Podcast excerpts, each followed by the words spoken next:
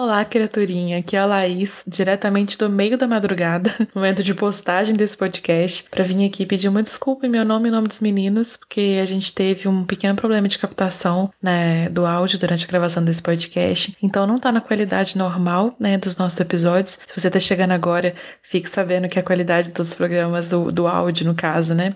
As conversas a gente depende, mas do áudio não é a nossa qualidade normal. Claro que também não é terrível, né? Senão a gente não estaria nem postando aqui para vocês. Mas só dando essa breve justificativa para quem já tá com a gente e também quem tá chegando. Então, é, um beijo e vamos falar de Akira.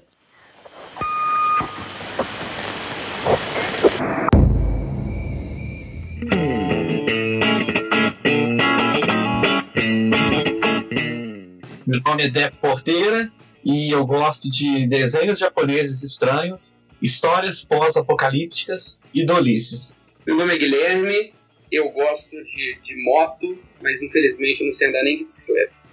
Meu nome é Laís, eu não gosto de moto, eu não gosto de urso de pelúcia e eu não gosto de palhaço. Meu nome é Ulisses Beleigoli e eu gosto de cenários pós-apocalípticos, eu gosto de cenários pós-apocalípticos com palhaço e eu gosto de cenários pós-apocalípticos com palhaços e violência.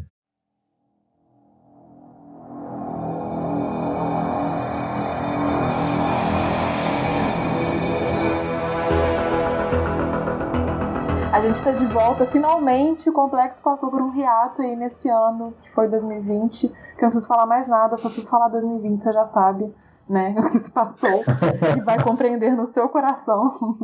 Mas o que importa é que estamos aqui novamente. A gente voltou com um formato um pouquinho diferente do que já foram os primeiros, né? Que é uma coisa mais compacta, mas a gente vai manter principalmente o que a nossa estrutura que a gente já tinha de dar nota para as coisas, falar um pouquinho sobre por que você deveria assistir ou ler ou acompanhar, enfim, a temática do episódio que no hoje é Akira, o filme. A gente vai focar no filme, embora também exista o um mangá, mas Akira foi uma sugestão do Deco, porque essa é outra coisa que a gente vai fazer a partir agora de 2021, que é cada membro aqui na varanda, cada varandeiro, cada, cada anfitrião vai sugerir um tema e nem isso, ninguém pode vetar o tema. Então a gente pode sugerir o tema que quiser e aí um dia, quem sabe, a gente pode até abrir para temas sugeridos aí por você. Então fica de olho aí nas nossas redes também. É sempre aqui na varanda, aqui na varanda, em todas as redes sociais. Então, se você já quiser sugerir, a gente já vai deixar coisas aqui guardadas para o futuro. Então, fique à vontade também. Então, já dada, já dada a apresentação, eu quero saber do Deco. Deco, por favor, conte um pouquinho, né? introduza a Akira. Para falar um pouco do Akira, assim, o Akira foi uma animação que meio que mudou a ideia da, do anime no Japão. É uma adaptação de seis. É, como é que é o nome bonito de história em quadrinho, de adulto? novel, graphic novel, assim, né? Ou mangá, né? Se vocês preferirem. É meio que, o filme é meio que uma síntese desses, desses seis volumes. E ele pega a primeira, a primeira metade do primeiro, vou chamar de livro, e meio que a última metade do último livro, da história em quadrinho. E a história em quadrinho não terminou. Começou a história em quadrinho, rolou o filme, e depois a história terminou. Então, assim, meio que ah. dizem que algumas coisas foram consertadas na história. E. Game of Thrones. É, não, mas como que vai terminar Game of Thrones? O cara nunca vai acabar de escrever. É assim, é óbvio que não. Eu boto fé e, eu boto fé. Não, eu, eu não boto.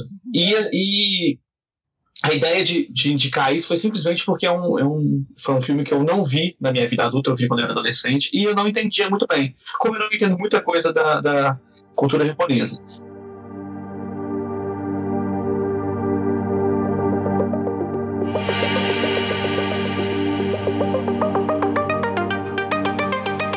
todo mundo vai dar as notas aqui pessoais. Depois da nossa discussão, a gente vai reavaliar se a gente vai manter essas notas ou não. Então vamos começar com o Deco. Difícil dar minha nota sem é uma nota separada, porque eu li.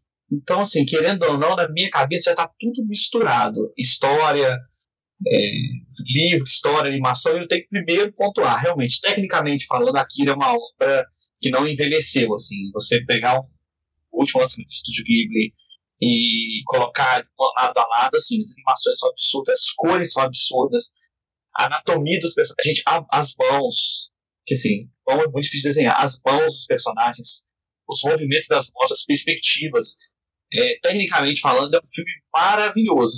Eu, é, tecnicamente falando, eu daria 10. Ele tem uma cena que eu tenho um problema, que eu vou falar ainda assim, de técnica, mas daria 10. A história, eu acho que ela foi um pouco corrida e coisas que deveriam ter sido faladas não foram faladas. Agora que eu li as histórias, eu vejo como faltou coisa e como coisas que eu não entendi estavam presentes na história e devem ter sido cortadas. Então a minha nota, como um todo, vai ser um 8.5. Que é aquele assim, famoso em cima do muro. É bom, mas não é tão bom, mas não é ruim. Seguindo a ordem alfabética, então a gente vai pro Gui. Diga, Gui. 7,5. Eu tava com medo da nota do Gui, porque eu, antes da gente gravar aqui, o Gui tava assim, qual vai ser a nota de vocês? A gente, não, nós vamos segurar até o episódio, vamos ver. Ô, gente, minha nota, eu também queria dar nota... Mas peraí, o Gui não vai fazer nenhum comentário sobre a nota dele, não? Ele só vai lançar o 7,5. Uhum, só o 7,5. Ele tá em esquema de carnaval, já que não vai ter esse ano, ele já tá só notão lá, 7,5. Ah, aqui em casa vai ter. Eu vou mijar nas beiradas das paredes, tudo, jogar um Skull Beats no chão. Eu, se eu pudesse, eu também queria dar uma nota separada, porque, de fato, em, no, no conceito técnico, Akira é muito assombroso de bom, né? Assim, o, o filme em si, os desenhos principalmente, enfim, eu fiquei é, admirada no conceito técnico. Mas, no geral, eu daria pro técnico nota 10 também, mas, no geral, pro filme, eu dou 7.8? Eu acho que 7.8. Vamos ver. Com potencial para arredondar. Essa 7.8 não é nem nota. É sim. As pessoas passam de ano com 7.8. Eu vou dar a nota 8.6. Maior nota até agora. Eu, eu gostei bastante do filme. É, eu fiquei é, muito intrigado um pouco com os personagens, ou seja, eu gostei dos personagens, você falasse assim, olha, tem outro material, né, tem um spin-off, ou tem alguma coisa tipo mangá né, com esses personagens, eu iria atrás dos personagens. É, eu fiquei com a sensação, é, eu assisti o, o filme, né, é, é, sem ter lido o, o, mangá, mas eu sabia que existia o mangá, e só esse fato de saber que existia o mangá, eu ficava falando, nossa, é, isso deve ser muito mais bem explorado no, no mangá, porque eu achei que é uma confluência de histórias, né, tem muitos núcleos narrativos e é, o contato entre eles no filme é o que parece que é um pouco estranho. Mas isso que o Beco falou, comum disso, assim, é, de que tem muitas coisas do Oriente que eu, não é um lugar que eu estou habituado a ver tantas coisas, eu vejo bastantes coisas do Oriente, mas não estou tão acostumado. Do Japão, especificamente, não estou tão acostumado.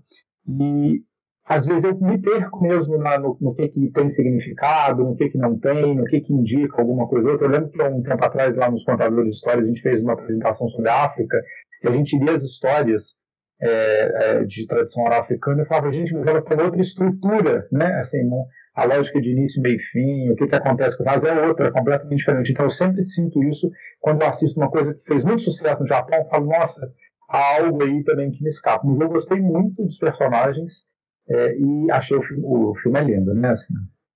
Uma das coisas que eles apontam nessa estranheza que a gente sente é que o Japão uhum. foi atingido pelas bombas atômicas, né? Coisa e tal. Uhum. Mas o que, que é a nossa, nossa concepção americana? Né? Todas as histórias, o que, que é? É o, é o herói tentando evitar uma catástrofe.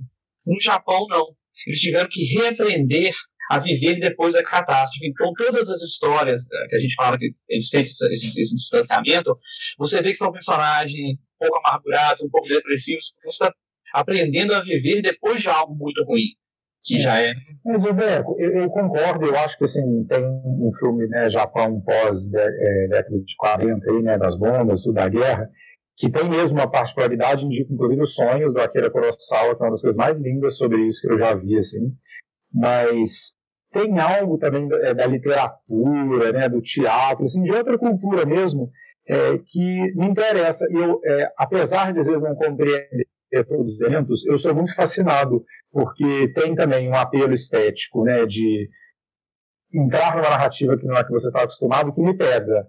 Então, assim, quando às vezes eu não estou entendendo alguma coisa, eu fico também captado. Né? Porque às vezes quando a gente não está entendendo, a gente é repelido. E isso acontece muito mais na minha cultura quando eu estou vendo uma coisa ocidental e eu não entendo, a minha tendência é ficar um pouco assim, não estou gostando, está meio chato. quando eu estou tratando de outra cultura, eu já fico assim, por que, que será? Por que, que tem isso aí? Será que isso aí tem a ver com isso? Então, eu acho que eu fico mais entendado com uma coisa que eu não entendo de uma cultura mais distante, que eu fico tentando ler muitos sinais, do que quando isso acontece também na minha cultura, né? Isso que o Ulisses falou talvez justifique um pouco da minha nota, porque quando eu revi o filme na semana passada, o que me chamou a atenção no primeiro momento foi exatamente essa questão da experiência nuclear. Porque começa o filme com uma explosão que é no dia 16 de julho de 88. E 16 de julho de 88, desculpa, dia 16 de julho, em 46, foi exatamente o dia em que os Estados Unidos fez o teste da bomba atômica, que um mês depois foi para Hiroshima e Nagasaki, que foi o Projeto Manhattan. Então, a questão da experiência nuclear, ela é presente na obra. E aí depois eu fui até ler sobre isso. A primeira exibição do filme aconteceu no dia 16 de julho. Então o criador e a produtora fez questão de exibir o filme no primeiro dia, sendo 16 de julho. Uhum. Então essa questão da experiência atômica, eu tive dificuldade para fazer o link sobre isso ao longo da história. Então eu comecei o filme falando assim, eu vou ver Akira com essa ótica. E tive muita dificuldade de linkar tudo. E aí fiquei pensando, será que no final as mutações, aí tem alguma coisa a ver com a radiação? Uhum. Então eu, tentei, eu fiquei o filme inteiro tentando vê-lo com essa ótica, mas tive muita dificuldade. Concordo totalmente com vocês, essa questão de como a estrutura narrativa ela não é semelhante ao que a gente vê, principalmente em desenhos né, do, do Ocidente, principalmente norte-americano. Mas também foi o que tornou o anime popular, digamos assim fez sucesso pra caramba nos Estados Unidos e em outros lugares. Tanto que eu, eu vi esse filme nova e detestei muito quando eu tava na minha fase de começar a ver anime, assim, de, de sei lá, nem lembro quantos anos eu tinha, mas era nova, 13, 14. E eu, eu acho que parte do fascínio dele, e parte que me repeliu na época também, foi como a gente, pelo menos eu, na época, estava acostumada a para ver coisas não infantis, mas poéticas ou engraçadas, não sei o quê. Mas aí, com aqui era uma coisa muito gore, uma coisa muito chocante, uma coisa muito pesada. Uhum. Eu não sei se vocês tiveram essa experiência também na, na juventude de vocês, mas eu lembro de moleque, não sei com qual idade, entre 10 15 anos, assistindo muito anime na extinta TV Manchete, e tinha lá Dragon Ball, tinha Cavaleiro Zodíaco. Eu lembro de ficar vendo muito aquilo, Yu Yu Hakusho. E aí eu lembro de ver, acho que foi talvez o primeiro anime filme que eu vi, que foi o Ghost in the Shell. E aí eu lembro de ter visto e achado muito legal. E aí eu lembro, assim, de na época as pessoas comentarem a revista, acho que era Herói que chamavam revista, uma revista uhum. de quadrinhos que tinha assim na época que falava muito disso. E aí o papo sempre é ela, não, você gosta de anime? Você tem que ver Akira.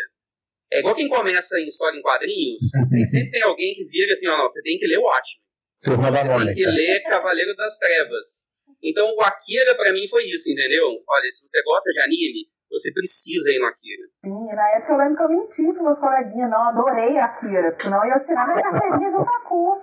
Otaku, sei lá, eu falar, não, que isso, você gostou de Akira? Eu fiquei, gente, que isso, adorei, nossa, mas que saco de filme, duas horas, mas uma coisa que não dá pra negar desde a época, é de fato, muito bem feito tecnicamente. Eu vou sempre bater nessa tecla eu acho que o que a gente já entrou também na nossa conversa é porque quem está ouvindo deve ver ou rever Akira. Eu achei interessante rever, agora mais velha, mas eu admito que também esse atual estado mental coletivo não ajuda a ver esse filme. Então eu entendo que você deixar esse filme para ver depois, mas eu recomendo rever também, porque assim, se você não gostar de zero coisas da narrativa que seja, eu, por exemplo, fui o oposto do U. Eu não gosto de, de nenhum personagem. Tipo assim, Nenhum? Nenhum. Nem a Kai, a menininha? Nenhum, zero, zero.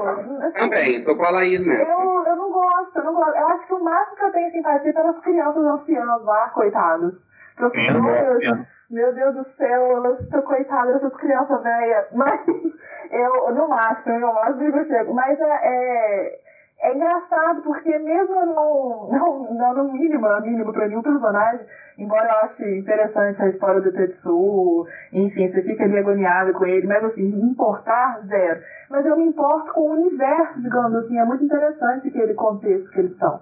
Interessante e agoniante um pouco, mas é interessante. Então eu fico por aquilo e pelo, pelo detalhe, pelo detalhamento do, do filme. É muito lindo ver a, a até nas partes que são gore, que são né, assim, chocantes, o nível de detalhe, o nível de trabalho é muito bonito, é muito bonito, então eu recomendo ver de qualquer forma. Mas é impressionante, a questão dos detalhes, dá vontade de dar pause e ficar prestando atenção. Eu lembro no início, as cenas, uma cena num bar que é meio subterrâneo, uhum. uma cena num carro. Tipo, tem uma cena rápida assim no carro que mostra um personagem andando lá de fora. Tem tanta coisa dentro do carro, é tanta informação. Dentro do bar são tantas referências. Então, realmente, assim, o Deco ele tem esse domínio técnico maior, né? Mas, para quem não tem como eu, isso daí transpassa assim, um, um esmero técnico tão profundo que eles um cuidado ali com cada quadro, porque são tantos detalhes e acaba sendo muito bonito. Talvez quem não viu Akira pode pensar assim, nossa, é tanta coisa na tela que deve dar, deve dar até dor de cabeça, né? Mas não, é muita coisa na tela e é muito bonito. As tomadas da cidade no alto, assim, são coisas lindas. Então acho que o esmero técnico, o nível de detalhes é realmente impressionante. É o que eu não tinha pegado enquanto moleque e que assistindo agora, acho que foi o que mais me chamou a atenção no filme inteiro. Se eu tivesse que eleger um ponto que eu mais gostei, foi a questão técnica. Se for pensar, gente, não tem 1978, você não tinha computador. É, não tinha. Era assim, era gente sentada com aquela canetinha de nanquim, pincelzinho, fazendo cada detalhe, cada sujeirinha naquele campo. E eu acho, eu, eu queria completar uma coisa que eles estavam falando, mas a gente, a gente mudou de assunto, eu vou voltar. E até essa questão de gostar ou não, quando eu era. A Raíssa falou também que viu mais cedo quando eu era mais nova, eu também vi mais novo, eu não entendi muita coisa. E eu acho que é um problema grande da, no, da minha cultura, assim, de querer entender as coisas. E às vezes as coisas não estão, estão, que aquilo não é um filme que você acaba de falando, pô, entendi tudo. As respostas não são dadas, algumas questões não são, não são abordadas, e assim, eles estão bem com isso, que não estão contando aquela história, estão contando essa história.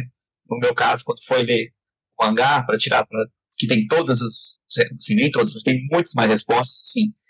Falei quando eu acabei, eu li assim, uma velocidade absurda, foi até um pecado, porque eu nem apreciava, nem olhava os detalhes, eu queria ler, eu queria chegar no final, eu queria entender que, que tudo tinha acontecido, por que, que tinha chegado aonde chegou.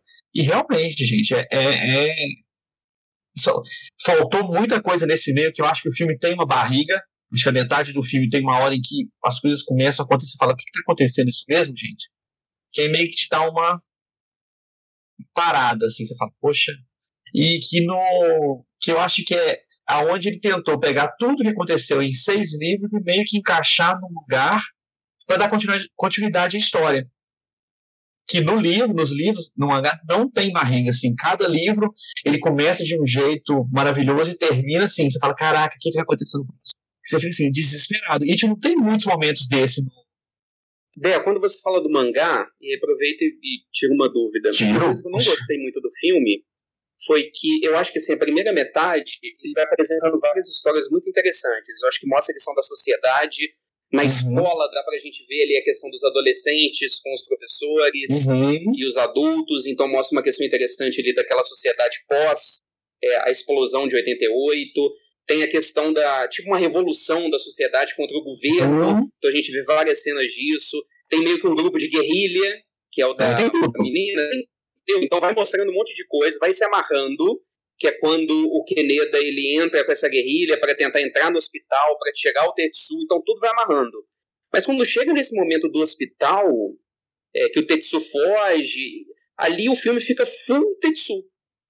E todas as outras histórias não são desenvolvidas e nem resolvidas. O mangá faz isso? Não. Não, meio que, meio que assim, que a história do, do Tetsu e do Kaneda é uma história muito que foi muito mal aproveitada, porque essa essa raiva que ele tem do Kaneda não existe, é meio que uma competição. Que eu acho que, assim, né, no, no filme, eu, eu, depois que eu, que eu li, eu achei um pouco realmente pulou uma coisa. A, a, a relação dos dois é meio que construída aos poucos.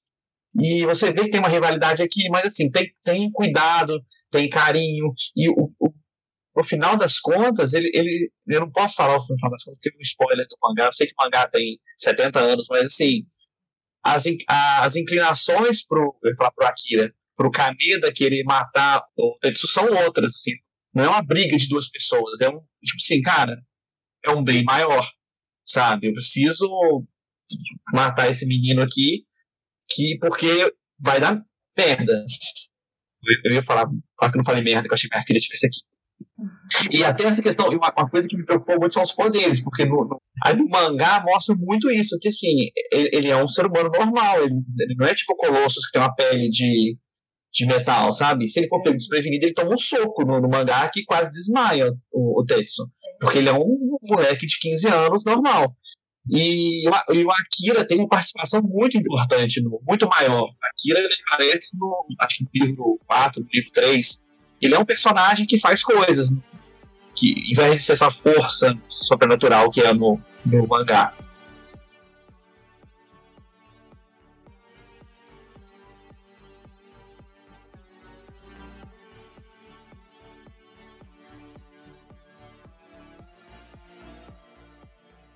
para mim envelheceu muito bem, assim, porque eu tô acostumado a assistir coisas é, dessa época dos anos 80. Gente, posso falar, vou falar uma coisa aqui. Eu já tentei, eu tentei assistir Blade Runner umas cinco vezes. As quatro eu dormi. Assim, eu consegui assistir, tem, acho que durante a quarentena agora eu falei, eu vou assistir. Eu achei muito chato, porque para mim as coisas dessa época tem essa falta de diálogo, esse silêncio. Vou abrir uma porta cinco minutos abrindo uma porta. Caraca! Eu acho que a Akira aconteceu rápido, então para mim, assim, já envelheceu bem. É, e, e, tem essa, essa questão dessa luta social do, do partido, acho que a parte dos trabalhadores lutando, sabe? Vamos queimar a porra do governo todo, que eu acho que é super atual. É, super, é, é a história se repetindo, né? Não tem jeito. É, é atual, mas também é, é do passado, deve ser do futuro. Mas uhum. é, é, complicado. Eu, eu quero até voltar nessa parte que eu falei, igual você falou, envelheceu bem.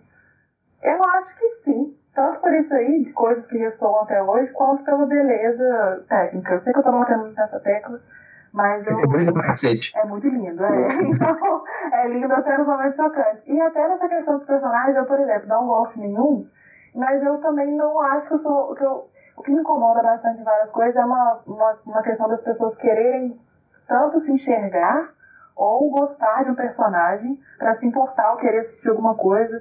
Enfim, quer ter de certa forma uma projeção. Isso aí eu tô tirando do, do meu sovaco, não sei se é essa a intenção das pessoas, mas eu vejo esse movimento muito, muito grande, tipo assim, ah, a pessoa encontra um personagem ali na, no filme, na franquia, na série, e ela ama muito aquele personagem e aquilo, né, sela a relação dela, o que não tem problema nenhum.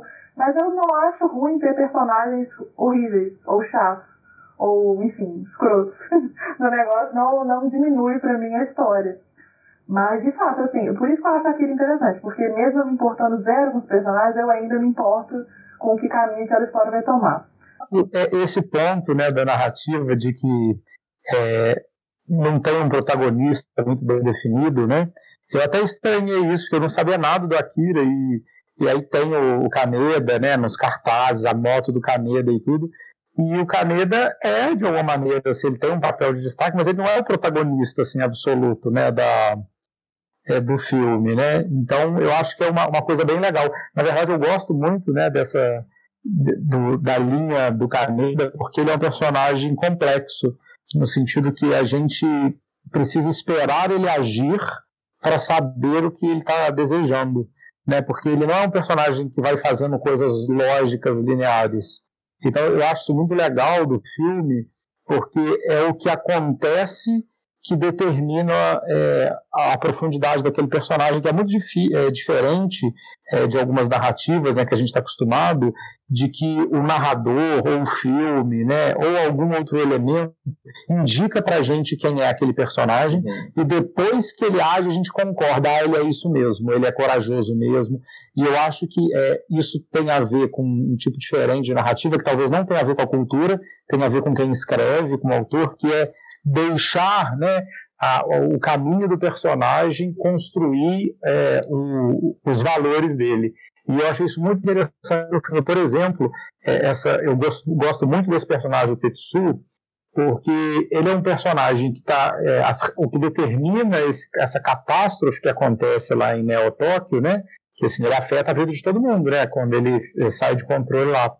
É, mas ele está completamente ligado ainda ao Kaneda e, a, e aos The Capsules, né, os, os cápsulas lá. Ou seja, esse entrelaçamento entre questões pessoais, as gangues e tudo, e o impacto disso é, no, na Neo Tóquio, eu acho muito legal, porque a gente consegue ver como cada um desses núcleos e as ações deles, que é lá os, os, os espiões, detetives, sei lá, né, os caras que estão agindo contra o governo, o governo, os cientistas, as gangues, como é o conjunto das ações de todo mundo que, que vai fazendo aquele cenário.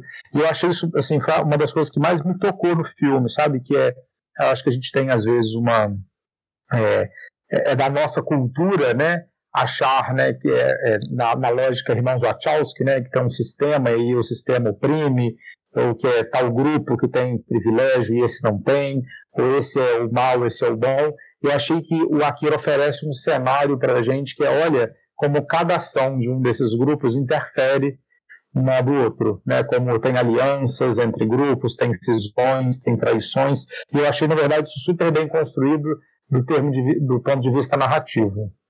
Mas Ulisses, envelheceu bem? Hã? Envelheceu bem? É, essa pergunta não faz muito sentido para mim, então, envelheceu tá. bem. Eu fui percebendo isso com o tempo, né? Assim, eu vou até escrever uma crônica sobre isso, em breve divulgo ela aí para vocês, mas é, eu acho que assim, né?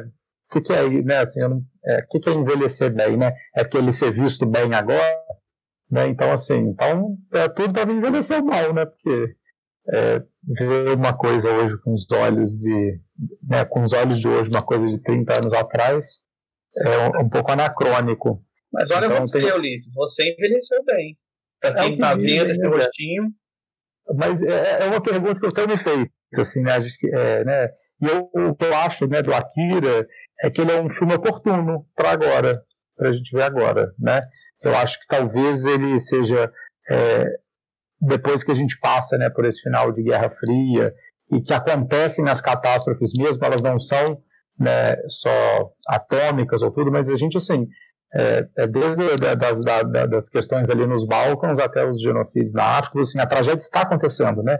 Está né, acontecendo na Síria, está acontecendo no Brasil, né? A gente está aí num genocídio de pessoas, né? Os meninos negros estão morrendo, enfim. Então, eu acho que tem uma, uma leitura né, da tragédia e da catástrofe que o Japão tem oferecido para a gente há muito tempo, que é o que fazer no andamento da catástrofe, o que fazer quando um cenário apocalíptico está instalado, é, que eu acho que a gente ainda tem um aprendizado a fazer, porque está acontecendo, não é, é assim, ah, será que pode acontecer? Está acontecendo, né? Tipo assim, então, é, eu, eu, gosto desse tema, estou reindicando aqui de novo o Akira Kurosawa, o Akira é, os Sonhos, que é o filme, são oito pequenos curtas, né? E muitos deles retratam né, essa, essa questão do Japão pós, pós Segunda Guerra. Nós falei muito. Agora, Guilherme. Envelheceu muito bem. É, eu acho que a gente precisa apontar mais uma vez a questão técnica. A Laís falou assim: ah, não quero ficar batendo na tecla, mas eu acho que tem que bater na tecla assim, porque é impressionante realmente o que foi feito a questão de movimento de muita velocidade, as cenas das perseguições às motos, aquilo é muito bonito, é muito bem feito. E aí me lembrou, por exemplo, Pônio, que tem também uma cena de velocidade na água, que eu lembro, eu lembro de ter visto e ter achado aquilo lindo. Eu falei, nossa, é muito bonito, é muito bem feito. E o Akira, na cena de perseguição na moto, também achei incrível. Então acho que envelheceu muito bem, do ponto de vista técnico. História. Eu acho que a história tem seus defeitos, né? Acho que todo mundo concorda com isso, né? Acho que a história não é totalmente redondinha, né? Ela tem os seus defeitos, talvez pela dificuldade de comprimir o, os seis mangás em duas horas de filme, mas realmente a história tem, tem os seus defeitos.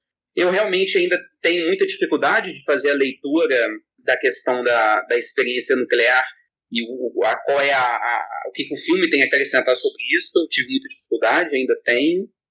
É, e aí, se por acaso tiver algum ouvinte que tenha algum texto ou alguma referência sobre isso, eu tenho muita vontade em pesquisar.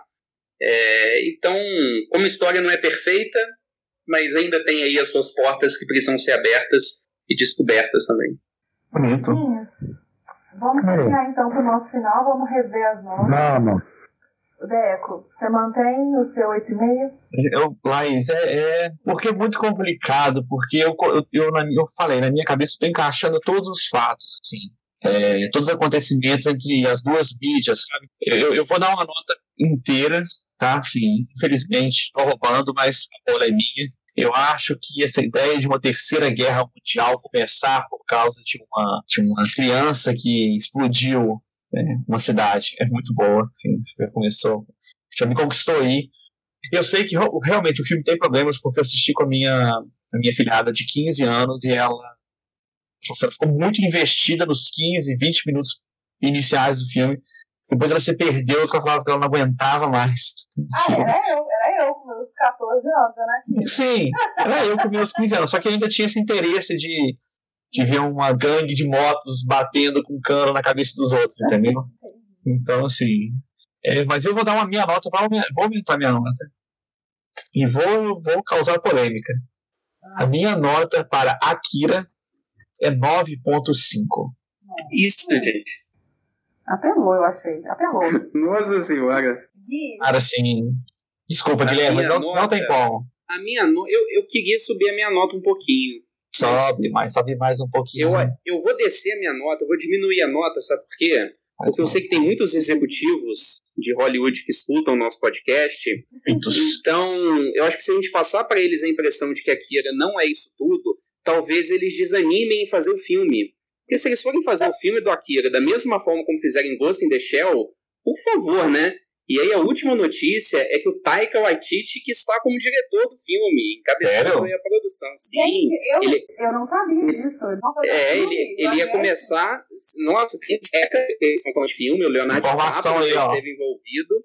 E a última notícia era o Taika Waititi, Waititi que, estaria, que está envolvido, né? Está para fazer o roteiro, mas aí com com pandemia, ele escolheu outros projetos, Jojo Rabbit, agora tá a filmando no de Thor. É, a mão de Deus também. Mas a última notícia era assim, ele ia começar a filmar em 2019. Então, vamos baixar a bolinha um pouquinho do Akira para ver se baixa a bola, a bola também dos produtores hollywoodianos. Aí vai ser, vai ser 7,5? Não, irmão. 7.4. 7.4. Ah, toma no cu, Guilherme. Só pra falar que eu diminui. Ele sempre expectativas. A narrativa dele não é linear, não é uma narrativa ocidental, entendeu? Tem que Ô, Guilherme, pensa dos japonesinhos sentados, cara, desenhando cada frame daquela motoquinha, velho. Pensa nisso, cara. Pô. Não, 7.4, pô. Uai, passa de ano. Todas ah, Laís. Ah, boa nota, boa nota. Não vim no mundo pra passar de ano, não. Eu vim pra brilhar eu tentava explicar isso para os meus alunos. 7.4 é bom, gente. eu, eu tava no meu 7.8, eu já dei um 7.8 imaginando. Acho que posso conversar com os meninos, eu já vou arredondar para 8 e vou. Eu, como infelizmente meu arco aí de narrativa foi extremamente previsível, eu vou aumentar para 8, me perdoe Akira pela, essa coisa. E o Ulisses deu 8.6. O que você vai fazer com essa nota? Eu vou manter, eu acho que é um 8.6 mesmo. Ótimo. Então. Muito eloquente. Bem eloquente, Ulisses, gente. Gostei. A título de curiosidade, gente, no início a nossa média foi 8.1. No final a nossa média foi 8.375. Quase 4. Deco faz cara de cu. Gosta, né, gente? Não acho, não. Na minha categoria ele tá entre o bom e o ótimo. Pra mim, 8,5 é entre o bom e o ótimo. E ele tá aí, entre o bom e o ótimo. Mas tá na nota justa, né? Eu acho que ninguém ah. dá a devida importância às minhas notas baixas, porque elas são necessárias para equilibrar a real nota da, da, das obras que nós aqui analisamos. Ah, o Guilherme, tem uma frase sobre equilíbrio. Equilibra o meu saco.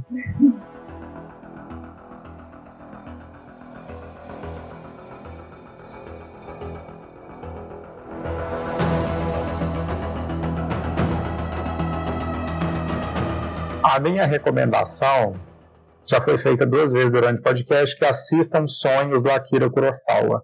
É, é lindo, é inteligente e conta muitas coisas sobre não só a, o, o, jeito é, japonês de narrar histórias, mas é, o contexto dessa contação de histórias no pós-guerra. Minha recomendação é um clássico das reportagens jornalísticas, que é um livro do John Hersey chamado Hiroshima, ele começa o capítulo falando da experiência de seis pessoas no momento da explosão de Hiroshima e depois vai acompanhando o dia a dia delas e é tido como um clássico do jornalismo. Eu não sou jornalista, mas a leitura é extremamente sensacional. A minha indicação, eu vou indicar um, um filme que eu assisti essa semana, é de um estúdio, eu não sei exatamente de onde que é, de um país diferente, mas se chama Wolf Walkers. É lindo, é assim, é um outro estilo, eu acho muito bom a gente poder assistir coisas que não são Disney, não é Pixar, não é DreamWorks. É um estilo lindo, ele conta a história de uma, de, de uma pessoas que podem se transformar em lobos quando dormem, e é uma coisa mais linda. Eu estou apaixonado por esse estúdio. O estúdio chama Cartoon Salon, com dois L's. É, assim, eu acho todos os filmes deles são maravilhosos. Eles têm, eu acho que eles têm quatro grandes animações que são lindas. E Wolf Walkers saiu em 2020. Disponível na Apple TV+. Ó, oh, é, minha indicação vai ser um livro que eu tô lendo atualmente, tô gostando muito, não terminei ainda, mas os livros, acho que foi o último vez que disse isso, eu levo pra vida. Os livros que a gente não termina de ler, já tá recomendando, já, já é interessante. Então, ele chama O Corpo em que Nasci, é da escritora Guadalupe, é, Guadalupe Netel, ou Netel, eu não sei como pronuncia, desculpa, Guadalupe, mas é muito interessante, é inspirada na infância da própria autora, então é um pouco biográfico, mas é muito legal, recomendo. Está disponível em vários sites. Se não me engano, foi a Roku que publicou aqui no Brasil. Mas é isso, recomendo. Tchau, tchau. Beijo, pessoal. Até semana que vem. Tchau. Adeus.